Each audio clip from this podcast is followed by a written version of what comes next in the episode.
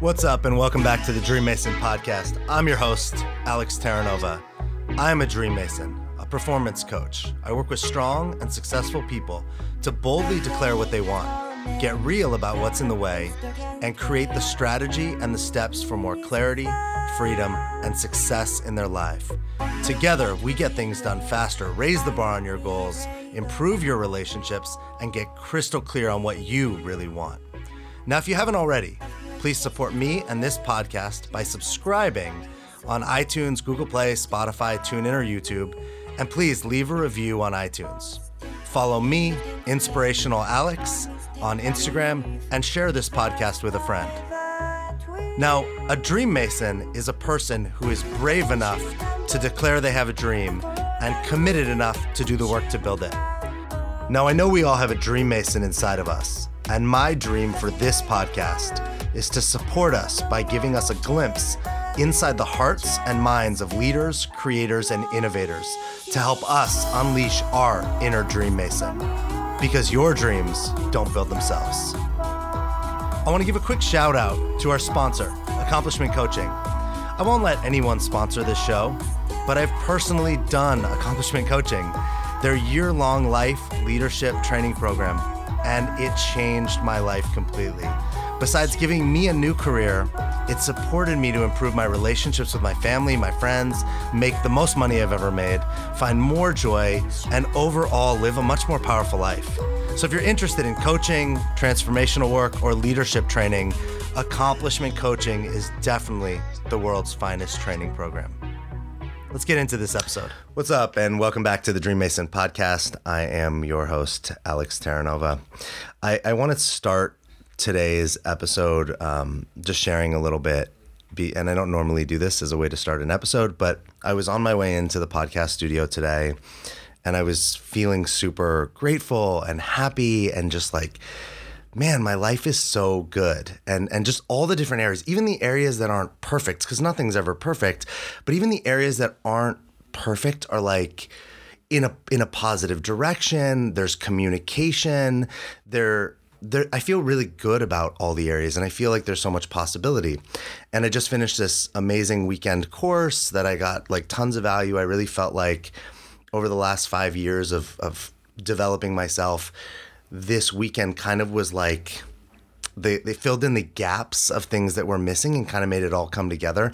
And I had this analogy where, if you guys remember Jurassic Park, they couldn't get the dinosaur DNA, and then they took um, frog DNA and filled in the blanks, and then they were able to make the dinosaurs. And that's how I felt after this weekend was like it was like frog DNA, and and something just got let go. I uh, uh, I went on Monday night and went to karaoke for the first time in my life. I've never done that. Karaoke was like my kryptonite. I'll speak in front of as many people as you want to put. I'll, you know, the, I'm not, I've jumped out of an airplane. There's things I'm like very not afraid of, but karaoke, dancing, certain things like that, that I felt like I could be made like a fool or look stupid or look bad, not essentially be kind of like cool and put together. I think that's like the guy version of perfectionism. Um, I went and I did it, and it, wasn't great, right? I think the first time you ride a bike, you're not great. So, I, but that was the first time I related to it like that, and I was really clear that like nothing was happening. They were just people and sounds and and musical notes, and that's all that was really in existence. And I was so clear on how from that place, and it's not about karaoke, anything is possible because if I can always just go beyond where whatever the fears or the reasons or whatever, then I and we can do whatever we want. And the contrast to this is the week that we're recording this episode, there's been like three shootings in the United States. You know, there's people being told they're not welcome in the country, and like children are being separated from their parents. There's primarily like African American men being beat up by police. There's white men shooting people. There's I mean, and we could go on and on, right? Like I'm not none of these are better or worse than any, but this all hit me like a ton of bricks as I was in the, on the way to the studio today. And I just got hit with like overwhelming sadness and like this feeling of like well this just sucks like so great i'm living this amazing life but like the community the world around me is like almost feels like it's in shambles um and i'm sharing it just because i don't know that we do that and i think we we spend so much time sharing like our vacations and the highlights of our life, which is an important part, right? Like I'm ha- my life is great and it's incomplete because the world around me isn't great. It's like if your life's great and your kid's life sucks, your life isn't there's something missing and I don't know what to do with that, but I wanted to share it and um, and just be with the sadness. Like there's nothing I can do to make it go away or change it. Um, I'm excited to also talk about this with our guests today. Uh, but I just wanted to share that as a as a lead in and and I think for me it's a it's big because I used to not actually care about what was going on in the world because they were like just not they weren't me they were disconnected from me and and I just don't see it that way anymore like if my life is great but the world's life sucks then my life isn't great so uh, again and we're not doing a sad podcast today um, but I had to I had to bring that in so my guest today well, this is a first. I have to I have to we have to start with this. Is has been involved or connected to with the Girl Scouts for 33 years. So clearly she's not a child. Um, but when I heard that I was like I didn't even know that was possible. Like that I didn't know that was a thing. I was never really I was never a Boy Scout. I don't know anything about this world uh, except that Girl Scout cookies are like the best thing ever and Girl Scouts are stealing our money every year at a certain time. Um, but so she was a Girl Scout for 33 years. For 20 years, she's also worked in uh, special special education. She's currently a sixth and seventh grade teacher in special ed. At one point, she worked with a student for 13 years one on one, which is incredible. Um, and she's also spent 12 years doing professional and personal growth on with herself for herself, but also now she leads this work in um, in, in various ways. And that's how we met. I, uh, I put myself into a course. She was the leader of the course. And I think the thing that I really want to share about her that I was most impressed with was the people in the course with me were not all transformed. Um, and I don't mean that from like judgment or whatnot, but some they everyone had different levels of growth. And you know, if we look at an onion, right, we peel off layers. Some of them, it's like only that first layer was peeled off, and there were other people that five layers were peeled off. And I think I was really impressed with her ability to be with all the range of the people. And when you're in a group like that, there's a lot of pushback. People, you know, their stuff comes up. And she was able to be like really flat and really calm and just stand and be in her commitment to them having a breakthrough and a change and and something going differently. And i got to see a lot of these people shift. And i had some breakthroughs and some shifts so I, I, wanted to bring her on and share her with you guys and just create a. Um, we don't have a plan. We're just going to kind of create a fun conversation today. My guest today is Megan Brady. Megan, welcome to the Dream Mason podcast. Thank you, thank you, and uh, thank you for that introduction. It's um, warms my heart. You're welcome. So thank you. I yeah. Is there anything so we can? We don't have to stay here. I, I don't want to stay here the whole podcast. Yeah. But is there anything that comes up for you like around what I shared to start like? Yes. So what you what you said about you know your life's great and we always share about what's great about life and typically don't say hey my life is a mess right now and i'm pretending like i've got it all together which is 100% of the population of humans. Uh, you know there's some area that's not working. Uh, and it i think it's actually what keeps us separate and also too like you said with the the shootings and you know telling people that they're not welcome here is really what you said a function of that's not me but it is. And the moment that people actually start to see no that's a human being over there. That's me. I'm a human being. That's a human being. Until that happens it's going to continue to go the way it goes.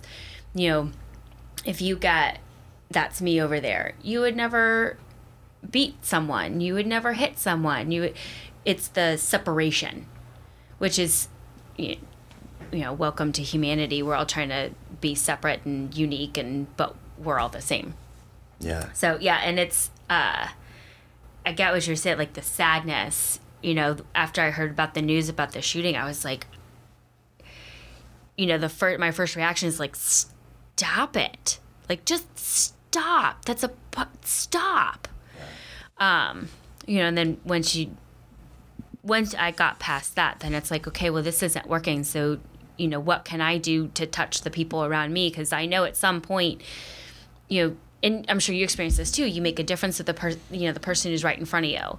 Then that makes a difference with someone else. It makes a difference with someone else. Eventually, we're going to reach the person that's going to end war. We're eventually going to reach the person that ends hunger, that ends child abuse, that ends, you know, like we're going to eventually make that difference. And sometimes it's hard to see.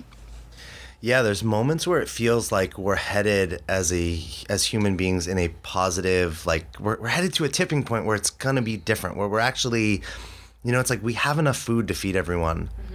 but yet we don't feed everyone so it's not mm-hmm. about like we don't have enough we we have enough we all know we have enough it's that's factual but yet we don't so there's something at play about who we are and who we're being and how we relate to each other and it, this isn't. A, I, I always make this statement, and it's not a pro or not pro gun statement. It's a guns don't actually fire themselves. It requires a human being, right? If we took the guns away, we could use cars to hurt each other. Mm-hmm. We, there's all sorts of things we can do.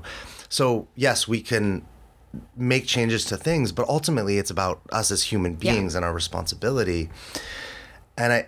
W- like i guess what do you what do you do or what do you say to people around you? Because it's it's now we're in a place where like hey this is just a regular thing. This is actually just what's happening. And like how do you deal with it? How do you be with it? What do you say to people around you that struggle with it or are totally resigned to it? Uh, so there is a certain level of resignation for sure where it's like i don't even know what i can you know there's sometimes I forget the amount of power I have, which is, again, welcome to humanity and 100% of the population. We forget how powerful we are. You know, we forget the difference one person can make. You know, if you look at uh, Dr. Martin Luther King Jr., there was one person and the difference that he made.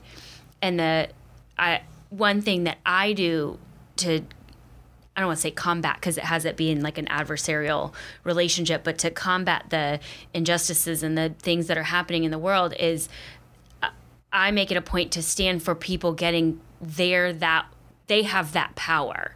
They're one person that can make any kind of difference that they want. Now, for some people, they want to make a difference with the person right in front of them. For some people, they want to make a difference with their small community, their family, society as a whole. And how I deal with that is I I really have conversations with people, and they're usually uncomfortable conversations where I'm like, you need to stop it right now. You're being small, just knock it off. You can't convince me that you're not a giant human being. Um, but sorry, you know, go sell that somewhere else. I'm not buying it. Uh, but I really work with people and stand for them getting their powerful beyond what they can imagine, what beyond what I could imagine, beyond anything anyone can really comprehend. And so that's, you know, because it's like you said, you take away the guns and it did, it doesn't shift what it's like.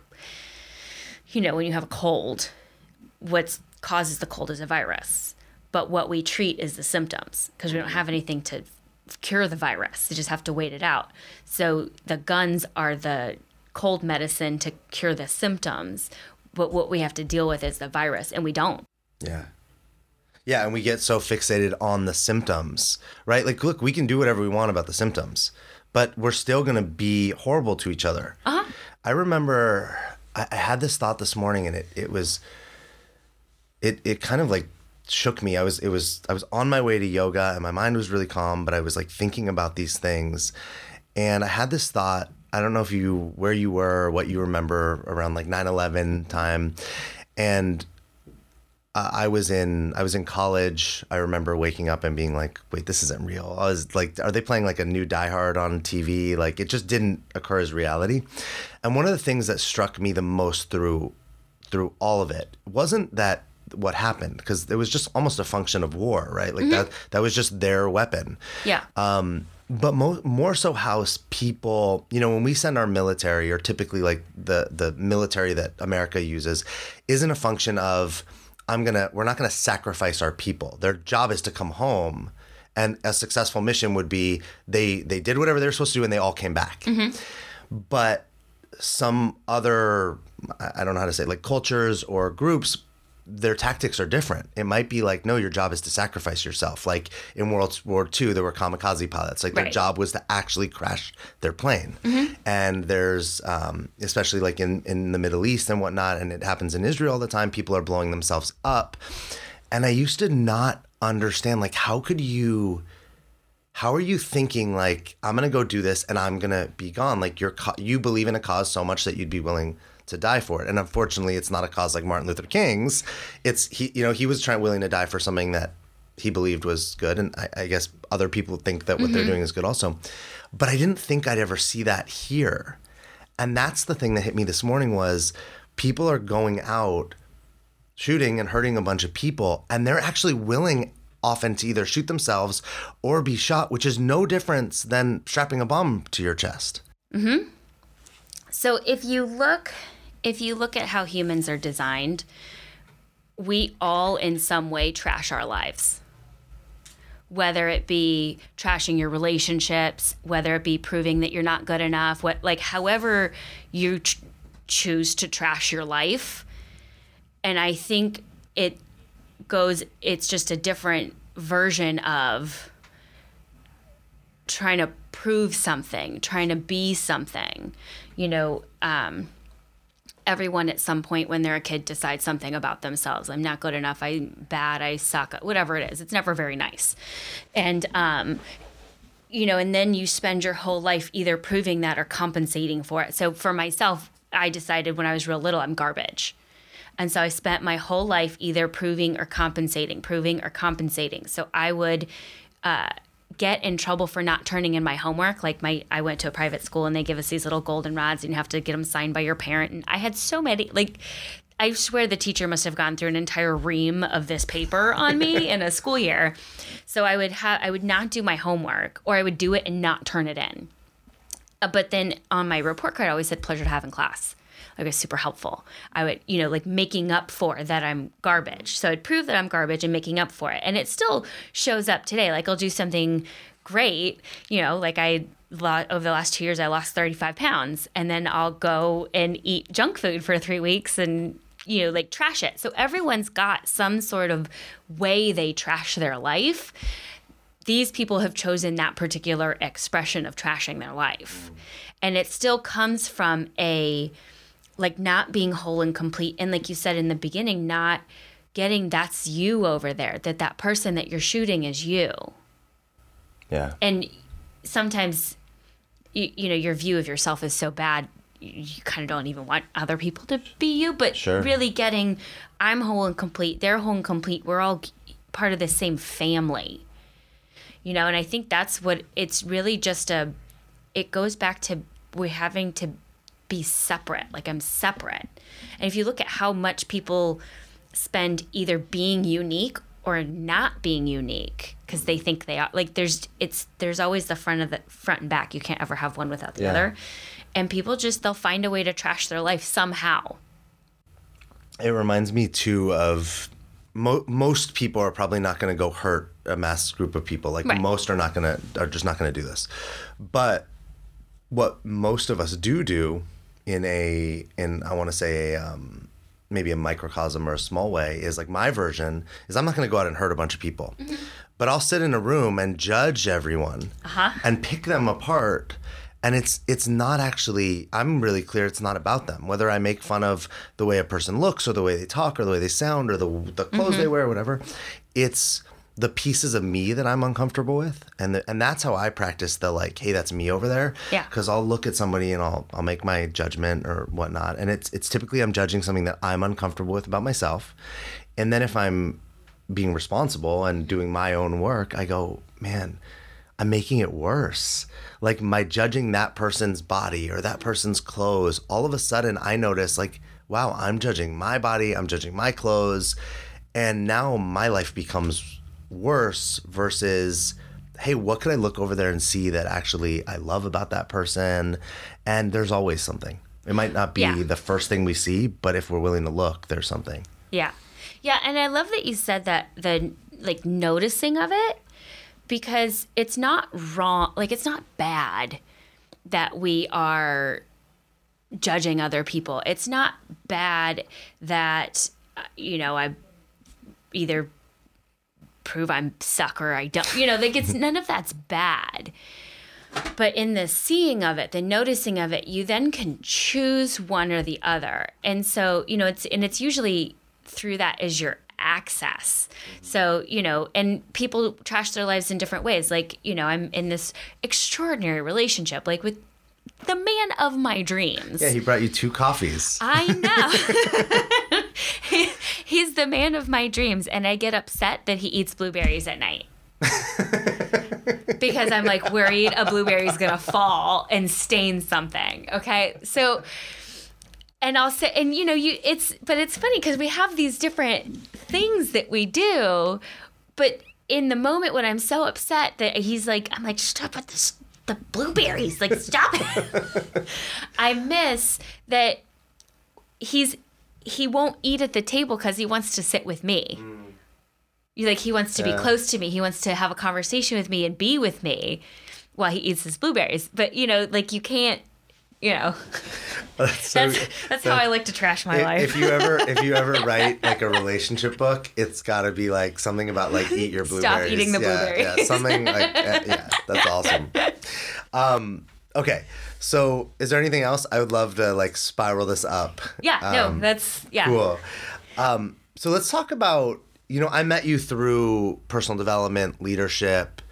Um what's the biggest you you shared the the garbage. What's the thing that has you you 12 years right? Like Yeah. i've been doing this in my life for five and it and, and i'm really clear it will never stop and it will never end. Yep.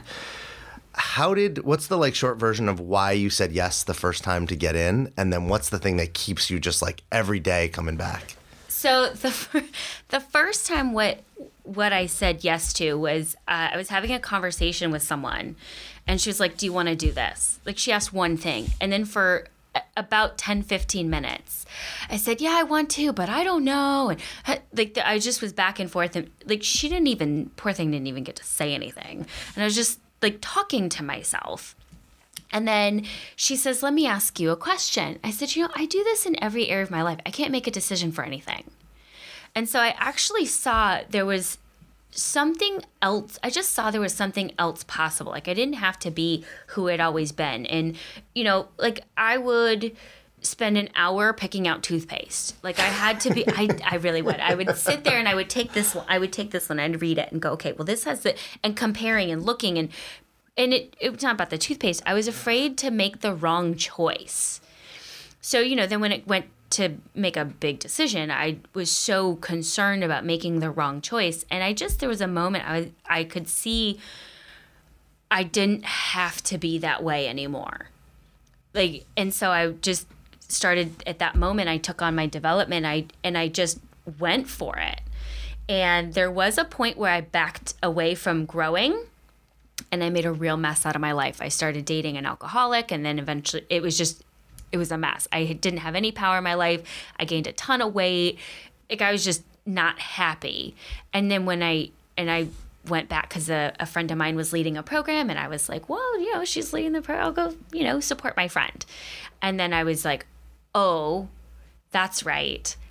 I got to develop myself. Like this is, it's not okay to, live life just the way it is anymore. It's just not okay anymore to just go like throw my hands up in the air.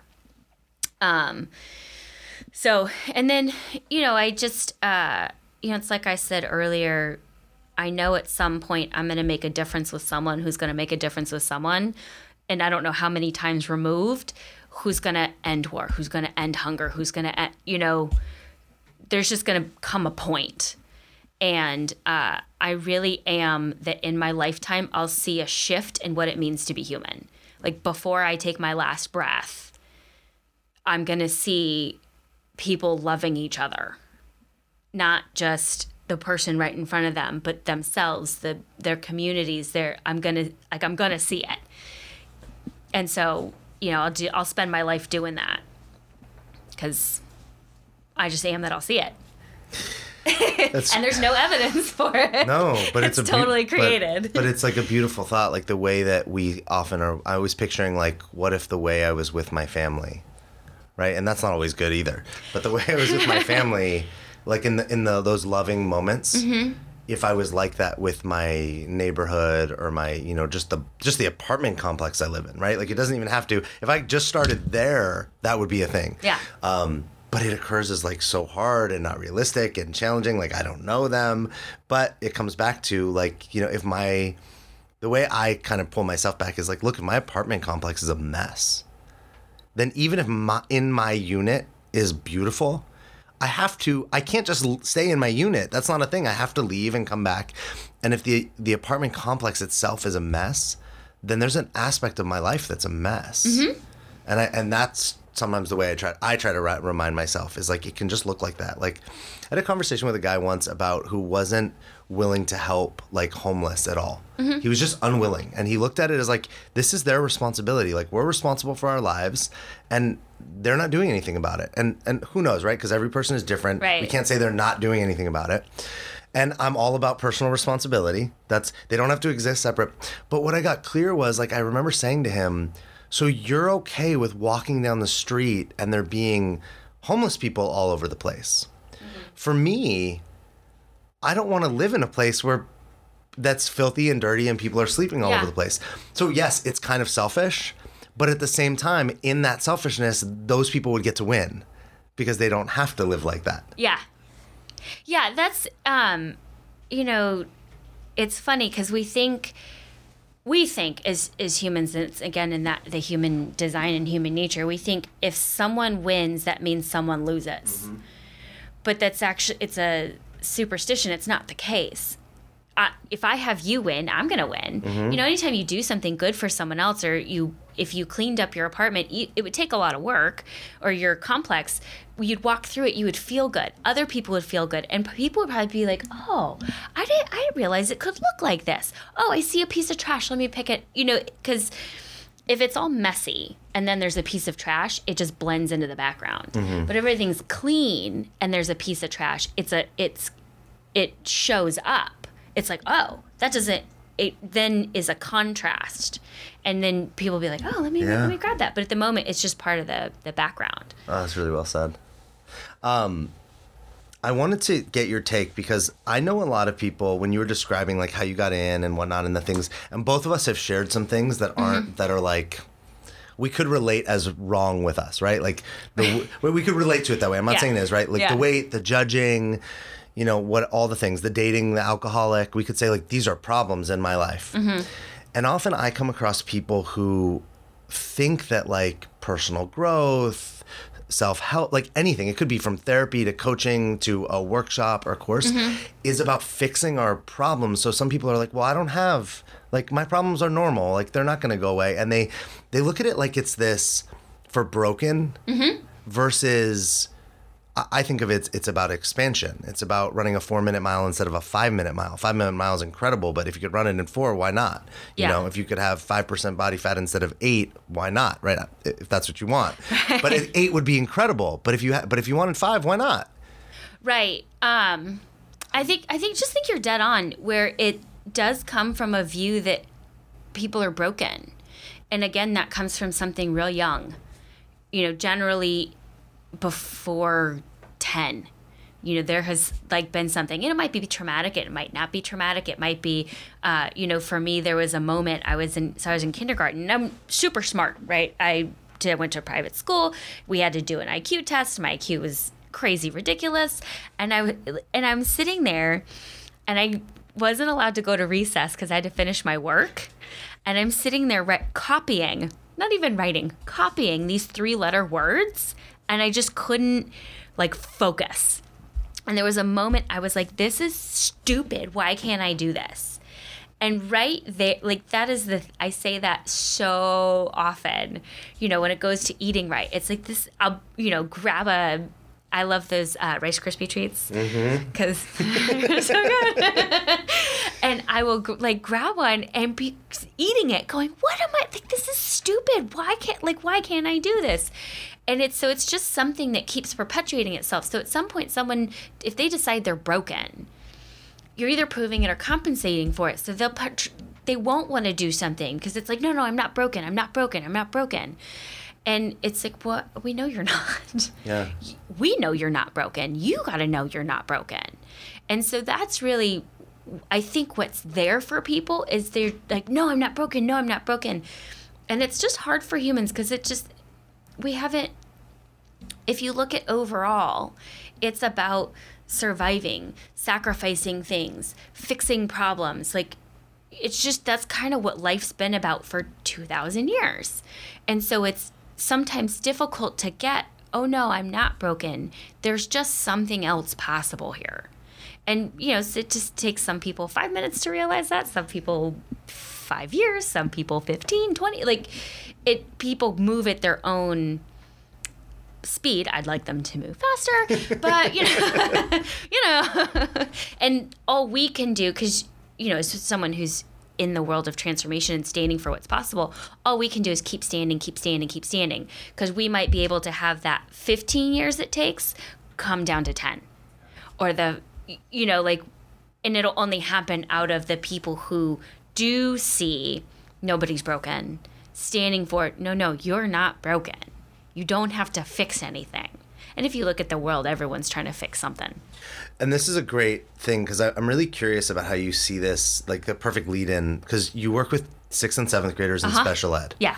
They're not broken either. No. And and I'm I'm clear, right? Like I was I I found out I had learning disabilities when mm-hmm. I was like in early elementary school. I had an eye convergence issue and I got my story from a few things, but one was like my eyes didn't work mm-hmm. right. Like they did, the muscles just didn't weren't strong. Right. And but as a like a six year old, right, I go to the doctor and I hear the doctor say like I don't remember, but something's wrong with his eyes. He has to do these exercises. And my mom was a beast. I mean, we did these things every every day for I think like 6 weeks or something. And when we went back to the doctor, this I remember. He literally said, "This is incredible. You fixed it." Uh huh. And he said, "We've never seen someone have 100% improvement." Wow. And my mom just we did it every week. I remember doing the exercises and not thinking that much about it, just that I had to do it. I was six, you know, like right. But and it was like it'll never change. He got now his eyes have the muscles are strong enough, and he'll be good. But mm, that belief of like I I'm broken and I but I can fix whatever's broken about me Yeah. is something that sits in my mind. So it's whenever it's like I have the capabilities or I cannot fix it and then I stay broken. But I, what I was clear to now as an adult is like my learning disabilities only actually existed because someone made a box and said this is how you're supposed to learn, mm-hmm. which was made up, and I didn't fit in the box. Right. Now I could do things. I think my ability to like talk and have a conversation like this, and my charisma and my like comfortable with humans, mm-hmm. is because of my learning disabilities. Because while those kids were off like studying and doing all the things, I didn't get to like be in those classes. Right. I had to figure out how to get by in school without knowing all the things. Yeah. So I learned how to like talk to the teachers and like ask for extra stuff or like make friends with the super smart kid so they would tell me like what I needed to know. Yeah. How do you see it when it comes like and how do you work with these cuz I'm sure some of these kids feel like that there there's something wrong with them. Uh All all of them. So it's like you said when you were six, there was you decided something's broken, I fix it. So they've all at some point had something where they noticed they didn't learn as well or they couldn't read. Most of my kids have difficulty reading. Uh, I have a lot of kids who have dyslexia. Uh, and so, which, you know, is, it's not, it's actually something that cannot be fixed. What kids learn is they learn strategies. Okay. And they learn, and there's ways to rework the brain. And um, so while I'm, I do research based programs with them and you know we do a lot of intensive work to give them what they need so that they can read uh, and function in you know we provide accommodations and okay you know let me give you visual give me auditory whatever we're really good about giving kids what they need and information the way they need it. At my school anyway i can't speak for outside of my school site. Um, for me personally i make sure that i tend to the student And so I've got kids who have pretty awful behavior problems, like throwing things, um, get caught vaping. They're 12 and they get caught vaping. Like, just the the worst, you know, the worst student ever. and She's she's quote, quoting. I did quote, I did my little quotation. I forgot. You can't see me. Uh, you know what we we would typically call just a horrible student, their behavior problem, and da da da. is I make it a point to when they do something that's outside the rules or you know that they know they really shouldn't be doing is I'll pull them aside and I'll find out what's going on and make sure that they're clear. I know they're not a bad kid because they get labeled that. Kids get labeled that's the the bad one, that's the dumb one, that's the whatever. And so I make I make it a point to have conversations with my students. You're not a bad kid. You're not stupid. I don't allow that kind of, you know, they'll be like, "Oh, I'm so dumb." I'll be like, "Excuse me. Our number one rule in this classroom is to be respectful. That includes yourself. Like you cannot you just can't." Um and I make sure that they are so clear. I don't think they're bad. I don't think they're stupid. I don't think they're anything other than awesome. And I'll say, do sometimes you make choices I wish you didn't make? Yeah, I yeah. You know, I'm realistic with them, but I make sure that they are so clear that not only do I care about them, but I don't think I think they're great. I just think they're awesome. And uh, even when they're doing something that's not great, I'm like, "That's this isn't who you are. It's a choice you made. I wish you would make a different choice. Let's see what we can do next time." Um, and that actually handles a lot of behaviors, and it handles. I'd actually be surprised how many learning difficulties that it handles when, because you know, you hear, "Oh, I have a learning disability, and I'm going to a special class." It, you know, it reduces your confidence level and then some kids come out and they like learn other strategies. Other kids just get down on themselves and which then contributes more to the lack of performance. And it's just kind of like this spiral. So i make sure when they come into my class they're so just clear. I think they're wonderful. Um, and you know they'll ask me like are you because you know sometimes they do things and i you know i i'm not gonna lie i intentionally use like a sad face or a, you know but they'll go are you angry with us? I go i'm never angry. Like i might get a little louder to get your attention because you're talking over me but i'm never mad at you. And that makes it just makes such a difference for them. And two you know just how you know i came here and i'm like and and you know in in the program that i lead i just share from my life and just share everything. I share everything with them. So you know they are right there on my fitness journey. They're right there on my you know so i was having a bad day one day. So my grandma passed away this year and i was having a bad day one of my kids with horrible behavior problems came in and he was already like started acting up. And i just called him over. I was like look my grandma passed away and they know how much I love my grandma. And I said I'm having kind of a rough day today.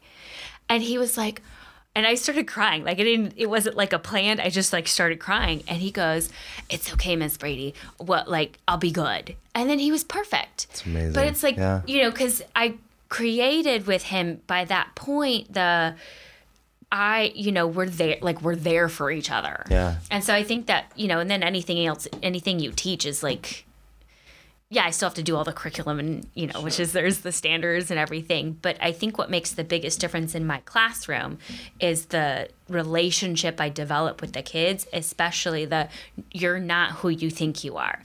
You're not bad. You're not stupid. You're not any of that. So that's, I think, No, it's yeah, it's great, and it res. I mean, for me, it resonates. Like, I don't think I realized how like actually intelligent and smart I am until like the last few years, mm-hmm. and that's so I'm 37, and like I'm just figuring out like when we just did this program this weekend.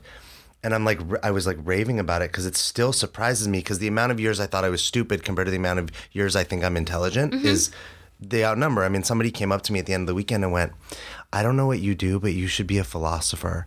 And I was like, is there someone standing like is is there like is Plato's ghost like over my shoulder like but and I'm like so flattered and so but there's a part of me that can't even be with it because like I held that I was stupid because I struggled with like reading and writing things and and same thing with the first time I figured I've been writing for let's just say the last 15 years. And I always thought I was a horrible writer because I would get papers back and it would look like the teachers slit their wrists in red ink and just bled all over my yeah, and just like it's all messed up, so we're just gonna bleed all over it. And uh, a friend it was started reading my book that will be out soon and she was and she's brilliant and someone I respect and like the opposite of how I feel about myself. Mm-hmm. And she was blown away. And it was and then when she sent it back to me with some notes and I reread it all of a sudden because of what she said the lens I read it through was like oh I'm a really good right like Yeah. it you know what I mean? Like I had these moments but then it's about practicing remembering this right? I I went Yeah. I went through that long stage where I thought I was there was bad Alex Okay. bad Alex drank and went to bars Uh-huh. and like just tried to get laid and like and then there was like good Alex who was not that guy, right? And it was but like I thought bad Alex was like a real it was like a real piece Yeah. of me. It's it's crazy. And it's it's not. It's just in that moment you're doing something. Does it work for your life and what you're committed to? Maybe, maybe not. Probably not. I mean like I mean, if you're going out, you know, to moment- bars and drinking and trying to get laid or whatever, like probably not. But there's nothing wrong with that Yeah. action. Yeah, it didn't work like it didn't work for me because the next day I would wake up and feel empty and hollow. So it wasn't in the moment, yes, it might have been fun. Does like eating cheeseburgers and fries work for me? In the moment, yeah. Right. I'm psyched in the moment. I love burgers and fries in the moment. I love pizza and ice cream. Now the next day, it often so and the work or like the week and the month, it doesn't really work for me. Um, but it's it's so I love that you talked about it from the perspective of them. How do you do you see like is there anything besides because you're like one person right making this one difference. Like what happens when they go home and they you know and you have them for a select period of the day? Like how do you what do they, what happens? They go home they're with other people that are like how do you deal with that Well, so one thing is I'm kids actually spend more time with their teachers than they do at home just because the amount of hours of school and the amount of hours that they're awake and activities and so they actually probably spend the majority like a huge chunk of time with their teachers um, but I don't know what happens when they go home. So, you know, I had one student his family was experiencing a lot of financial difficulties.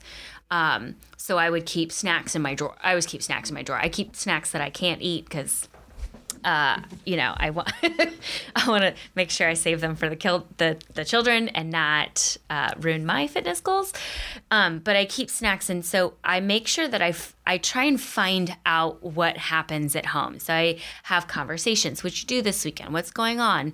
Um, so I had this one student who his his family was experiencing difficulty, and so I let him know, hey, I always have snacks in the drawer for you. All you have to do is ask me, you know, because I don't want kids just going in my drawers, but that would be total anarchy. But, um, you know, and I know it's not technically my responsibility. It's not my contract. It's not any of that. But it goes back to the there's a human over there. So just my own personal uh, integrity is I can't, you know, have something available to me that I I can share. Like you know, I'm I'm well fed. I don't you know I'm not starving over here. Um, so it's just it's not okay with me. So that's just I just look at how can I in in my classroom. And then, you know, if I do have with some parents, I do have a relationship. Like they email me a lot, and or we talk, and so I do try to make sure I speak in a way where they don't feel attacked, but also at the same time, I'm like, let's try this at home. Or, you know, like I, because I want them to know I have their kids' uh, best interest in mind. And so sometimes I have the opportunity to work a lot with parents and but I mean really I, I don't know what happens when they go home. So I try to make sure I load them up with as much love and support and as I can and make sure they know they cannot like I tell them if my door is unlocked or open, like I like to leave it open, but if it's unlocked, they're always welcome in. If it's locked, I'm in a meeting or I'm not there. But if I'm there, they're always welcome. And so I just you know, it's like what I can do because then I imagine at some point then they'll have kids and they'll remember, you know, what it's like to be loved and then they'll love their, you know, it's just kind of, or love each other or, you know, I don't actually know what difference it's going to make, but I just, you know, I, when I have them, I give them everything I've got. So, something slightly different Yeah. twist. So something I've noticed and I'm curious, like, on your take on it. In in the personal development, in the program that I just went through, program you work in, programs I've gone through outside, and even if when I look at often a lot of what's happening in the world, um, a lot of the people that are doing personal development, personal growth, self help, like, there's a, it seems like it's more female led and I don't know be. that to be a fact. I just that's my that's my personal experience, right? Yeah. My personal experience is ev- the programs I've been in where there's let's just say 50 leaders, Mm-hmm. there's like six dudes, and and various experience, and then there's like all the all these women, and they're Yeah. powerful women, and the the six guys are powerful. And right, if we look at our government, it's mostly men, and the owners of companies are mostly men. But in the space of personal growth, personal development, my experience is, is mostly a female led and I, I could say from personal experience it's way easier for me to get female clients than male clients they're Yeah. they, it's and it has nothing to do they're just actually more interested and i think that ties to like men don't n- ask for help as much like we're more resistant to it on a on a uh, i'm generalizing but you know on a, a Yeah. general basis i'm curious about your view on like female leadership and like your Yeah. commitments as a female leader like Yeah, so um you know, and this is pulling in stuff, you know, so I don't want to generalize and make stereotypes, but there's what's you know, society's done a lot of strange things based on gender, right? So it's in the I feel like the like conditions of being a man has been like competition, have to win, someone has to lose. Like, you know, you hear about I mean, at least from when we were kids, like it was boys being bullies and giving wedgies and like it's but it's like this yeah it's a and I think it's a societal thing. I don't think it's inherent in men. sure And if you look at women, uh, it's where we've been more pushed to be nurturing, loving, caring, like handling, like taking care of the kids, taking care of the house, going out, like more inclusive. And so I think just because of how we've been, I don't want to say programmed, but kind of programmed, is I think women are a little more focused on everyone wins, which is what, and I think that's kind of how we're sh- the world is shifting into eh, it, and it looks messy right now. I think it's just it's you know like when you if you come across like a hoarder's house, you have to get it more messy to clean it up. yeah that's great analogy. And right, so I think that's kind of what's happening, you know, energetically or then the Sure. universe, whatever you know, whatever people believe in. But I think there's this shift happening, and it is more of like a feminine energy, more of a nurturing, more of a no, we all win. And so I think sometimes still there's still that like tie or that hold for what society has told boys and men what it's what it means to be men, which is not. I don't think it's like inherent. I don't think boys and men are just born in a particular way. I think we've actually programmed them to be like, no, tough. You can't show emotion. You have to, and you have to be the breadwinner. You have to have it all together, and you have to compete. And to, but that's that kind of way. Those ways of being are not really consistent with or conducive to with development and growth because growth is more of a like like you said no that's me out there I, like the community and everyone and so i think that's why you, there actually are more women which i mean i like to see because we have been so male dominated for so long. And um but at the same time i don't you know i'm one of those people who i want to make sure that men don't get like stepped on either. Like it's no women win men win every like it's really an everyone wins. And i saw um like a funny meme on facebook about rights or privileges or something. Like if one person gets less you don't or one gets more you don't get less. It's not pie.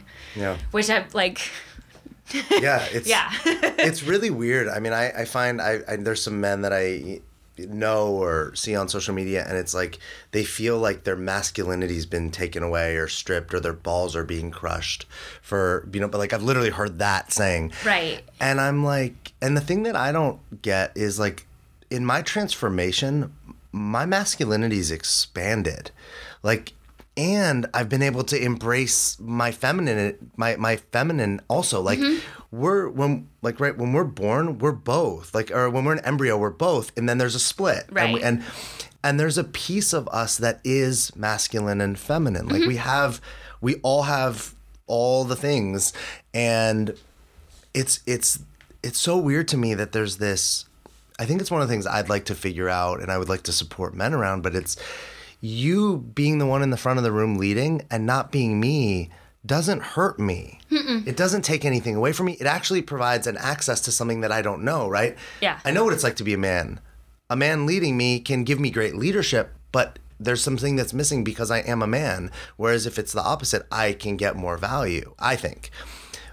Yeah, I mean, it really depends on how you look at it. Sure. Like, if you look at it, no, I'm going to get more from a man, you'll get more from a man. If I'm like, no, I'm going to get more from what, you know, that's just, you know, there's that old saying, mind over matter, which is, I think, uh, more powerful than people give it credit for.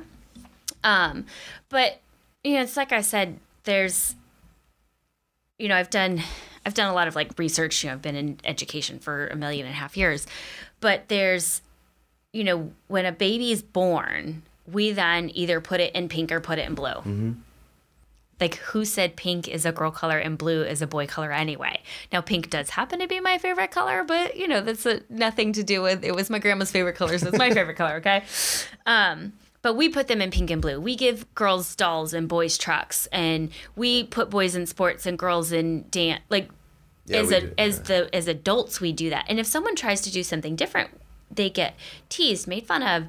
It, like they really have to be ready for a fight Yeah. But it's like you said we've got we've got everything. Like what if we didn't pick what if we didn't pick and just kind of raised that per the baby to be a like a decent human being? Like then what would happen? Mm-hmm. Or if we waited until they showed interest in a toy and then gave them that toy. Or waited till they showed interest in an activity and then gave or had them try every activity. Have them try cooking have them try soccer have them try everything. Like whatever like what would happen then? And i think um like you said men feel like they because i do hear that men feel emasculated and like that. And it's like well but what what's being threatened and what's being threatened i think is the competition the you know i've got it together i'm strong i'm whatever. And when anything occurs like a threat your you know humans automatic um, response is pushback to resist like no versus no no it's it's like it's okay to not be that like masculine macho you know you don't have to. I, well, I like your pie analogy too before, because that's the thing I'm thinking is like, what's been taken away from me by having, let's just say, any minority, any mm-hmm. any race, color, religion, or or gender get something, right? Like if you if you get as as a woman get a little more, you know, you get a, another opportunity in a company. Mm-hmm.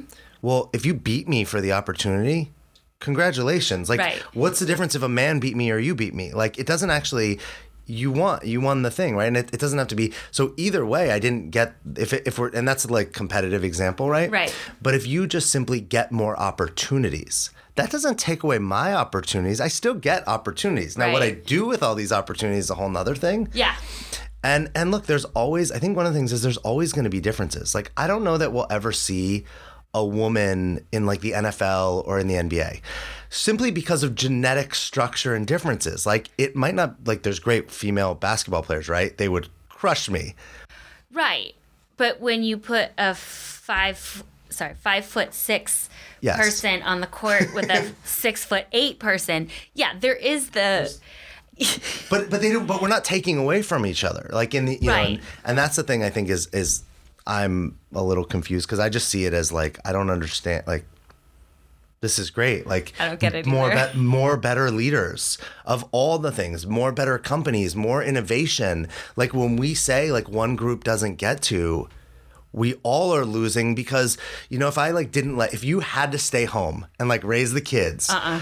but like what if you would have been the person that was gonna like create the thing that cleans the environment but you we make you stay home to take the kids and now the environment doesn't get cleaned or whatever it is right and if we look over time yes most things in our world have been created by men because men have been had the opportunity to Yeah. do that but what if there were women like who's the einstein of women that we didn't get to see Right. because she had to stay home Right. Well, there was that uh, doctor, the woman who was a doctor who just got found the first black hole, like picture took a picture of the first black hole. oh okay cool i didn't know Yeah, it was it was I don't know a couple months ago, but the person, you know they're like, oh my gosh, it's a picture of a black hole, and you know in the description it was like female, and they didn't you know she's a doctor and they didn't put doctor on it, and it, was a little offensive, but um, you know if she had been made to stay home with the children. Not that there's anything wrong with that. No. You know, I think if someone wants to stay home with their kids and they can financially do it, go for it. they should be able to be a man and do that too right like it's either one like it's anybody it's, yeah, yeah. anybody who wants to stay home with their kids and you know go for it you know if you can financially do it great um i, I would not be that person staying home with my children you know because for me it's like you just said if i'm staying home with my kids like and you know I'll be home with my kids plenty uh, if and when i have them but uh they'll get me but then there's also all these students yeah that wouldn't get a teacher who believes in that. You know, they might, but it would be um like a crapshoot. sure So you know, like you said, like I don't, I just don't feel like anyone should decide anyone else's future, what happens with their body, what happen. You know, I just, yeah, you know, and if and if I decide what I, I do with my body, it doesn't impact you in any way. You know, or if you decide what you do with your body, it doesn't impact me in any way. Well, it depends what I do with my body. Well, if you're doing something that harms it, like harms it, like I might, like I might be like, hey, yeah, Can or we have a or, or I use, that? or even I use my body to harm someone else, right? Like, Right. Like, there's a crossover then of like, well, I'm using my body, but now now you're infringing. right. But if I'm just over here doing whatever with my body and not hurting anyone, like it's who cares? Well, I I think I think the bigger thing is like the respect, the thing that you were talking about with kids, like teaching them respect and to see another person as a human being. So. If I if I saw you hurting yourself, but I viewed you as me, I would actually take a stand for Yeah. you. I might not like put you in handcuffs and hold like that wouldn't necessarily Right. help, but I might try to love you or have compassion or whatnot. Um, I think that's the bigger thing is like if we fell in love with ourselves and we respected ourselves and then we did that with other people. And sometimes the way to do that with other people, the way to do that with ourselves is through the other people. Yeah, it's um I think it was Gandhi, don't quote me, but I think it was Gandhi who said you find yourself in the service of others. Yeah. Which is again why for 12 years I've done personal growth and development and for others. You know, cuz I have I really have found myself in being there for others. So, Megan, thank you so much for for being here, coming in studio with me. Um, thanks for the breakthroughs that You're that so I welcome. got the the stand, you know, for me and the people that that were in this program. Um, just like your relentlessness to like show up every day and like own where you slipped up or own you know where you realized you could have done it different or you just like really being responsible and having Yeah. integrity and and again i love the i'm just in admiration of like how flat you were with people it wasn't there was no judgment there was no opinions it was just like i want the best life for you not the life that you want for them but the best life that they want for them yeah. and an unwillingness to to give up anything else thanks for i know you said you've never done anything like this before No, I haven't. This is so fun. so thanks for doing something you. new and different, and um, just the heart and the love and the commitment to people that you bring. Appreciate it. Thank you. And um, you know, the I'm you and you're me. So everything that you just acknowledged about me is actually who you are. And just what you see that's what you love about yourself and who you are. So in your acknowledgement of me, thank you. And uh, thanks for getting how awesome you are. Thanks. That's I've never had that said back to me. That's great. Thank you. Oh, really quick. I don't know if you have anything because it's not like typically what you do. If people wanted to learn more about you or personal development or, or just ask you a question or, you know, tell you they disagree, whatever it is that Right, they yeah. have. uh, Tell me jump in a lake. what's what's the best way?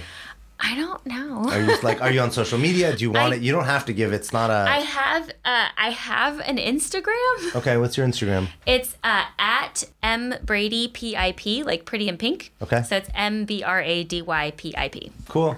Uh, yeah. Awesome. You can find right, me that way. No worries. Thanks so much. Awesome. Thank you. All All right. right.